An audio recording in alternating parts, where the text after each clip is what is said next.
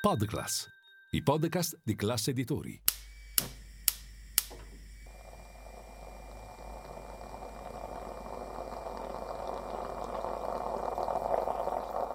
Buongiorno dal gruppo Classe Editori.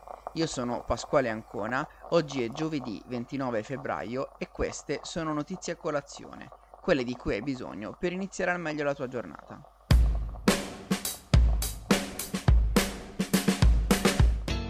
Se davvero volete sconfiggere Putin, dovete diventare degli innovatori e dovete smetterla di essere noiosi. Con queste parole, Yulia Navalnaya, moglie di Alexei Navalny, ha iniziato il suo intervento nell'aula del Parlamento europeo ieri mattina accanto alla presidente Roberta Mezzola.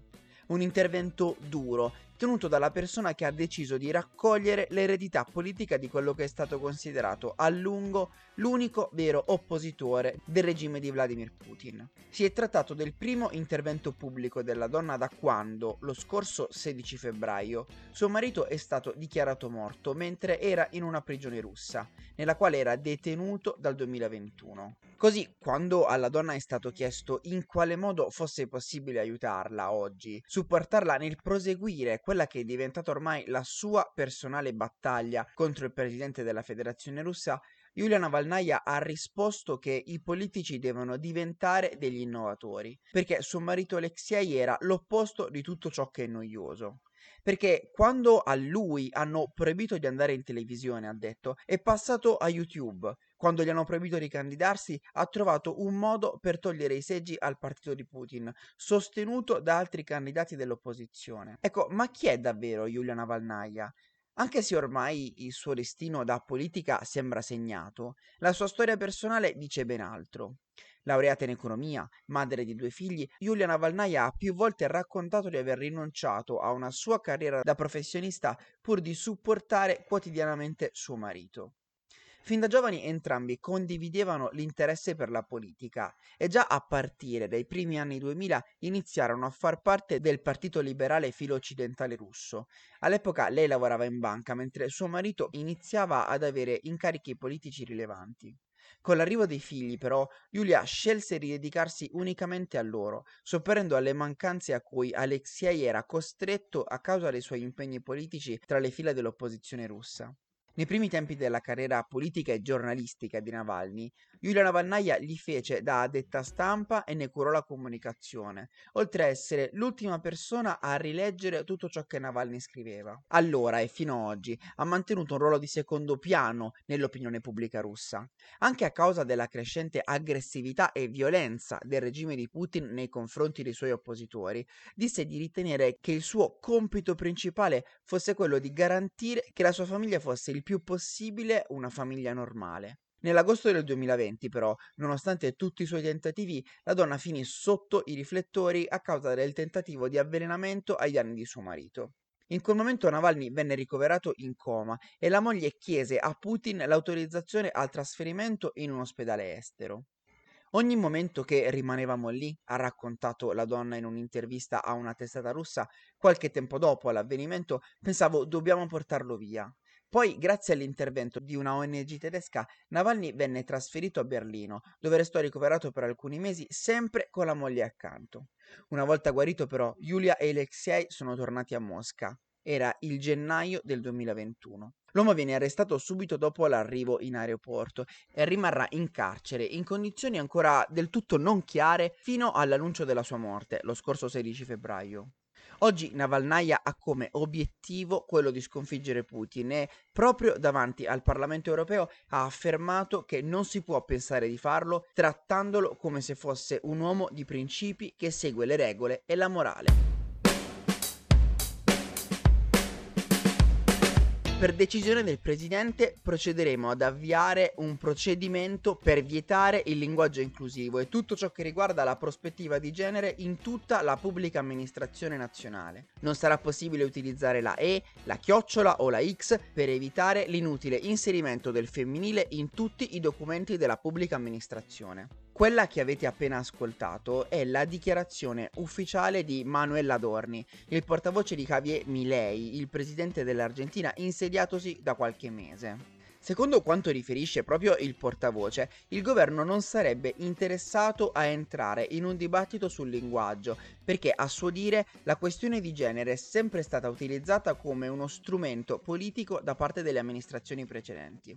Il portavoce non è stato l'unico, l'attacco è arrivato da più parti del governo, al punto che anche il Ministero della Sicurezza argentino, guidato da una donna, ha annunciato che è vietato l'uso del linguaggio cosiddetto inclusivo operativo nell'ambito del Ministero della Difesa, delle Forze Armate e degli organismi decentrati dal Dicastero. Una battaglia di principio da parte del governo di destra di Milei, che però pare più una provocazione che arriva a pochi giorni dall'8 marzo, la giornata internazionale della donna, che in Argentina e non solo è sempre particolarmente sentita, è sempre una giornata di lotta e di conflitto.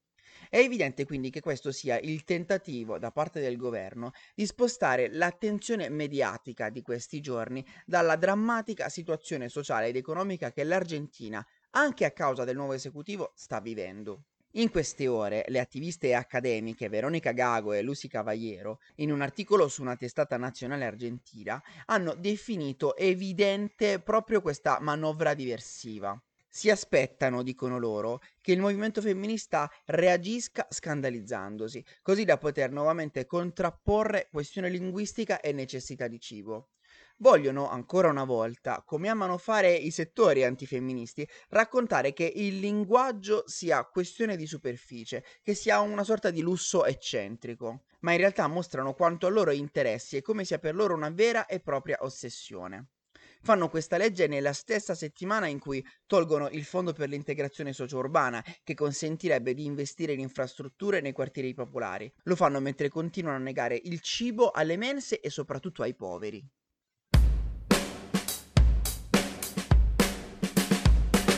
Oggi è la giornata mondiale delle malattie rare e con Massimo abbiamo deciso di dedicare a questa ricorrenza uno spazio e notizie a colazione perché crediamo che valga davvero spendere un momento per accendere i riflettori su un universo di patologie che, seppur singolarmente poco diffuse, colpiscono in realtà un numero davvero considerevole di persone. Stiamo parlando di circa 300 milioni di individui nel mondo, affetti da un numero compreso tra le 6.000 e le 8.000 malattie rare rare, di cui sappiamo davvero molto poco. Solo in Italia si stima che siano affette da una malattia rara circa 2 milioni di persone, pari al 3,5% della popolazione. Un dato che ci ricorda come questa epidemia silenziosa non risparmi nessuno, travalicando confini geografici e barriere sociali.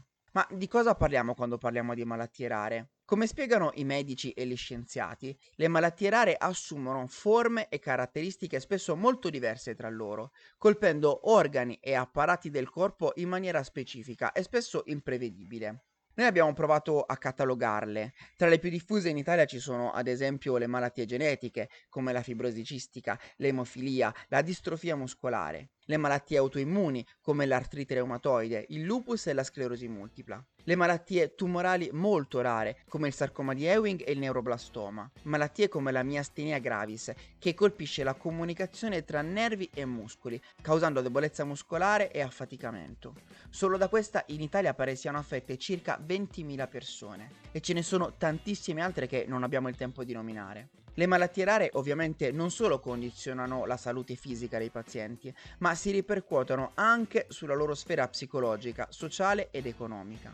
La difficoltà di ottenere una diagnosi tempestiva, ad esempio, l'accesso spesso limitato a cure e terapie adeguate, ma anche l'isolamento sociale e la marginazione lavorativa. Questi sono solo alcuni degli ostacoli che le persone con malattie rare si trovano ad affrontare quotidianamente. In Italia, così come in tutto il mondo, ci sono per fortuna associazioni che si occupano di fornire supporto ai pazienti che sono affetti da malattie rare, ma cercando anche di farne parlare il più possibile.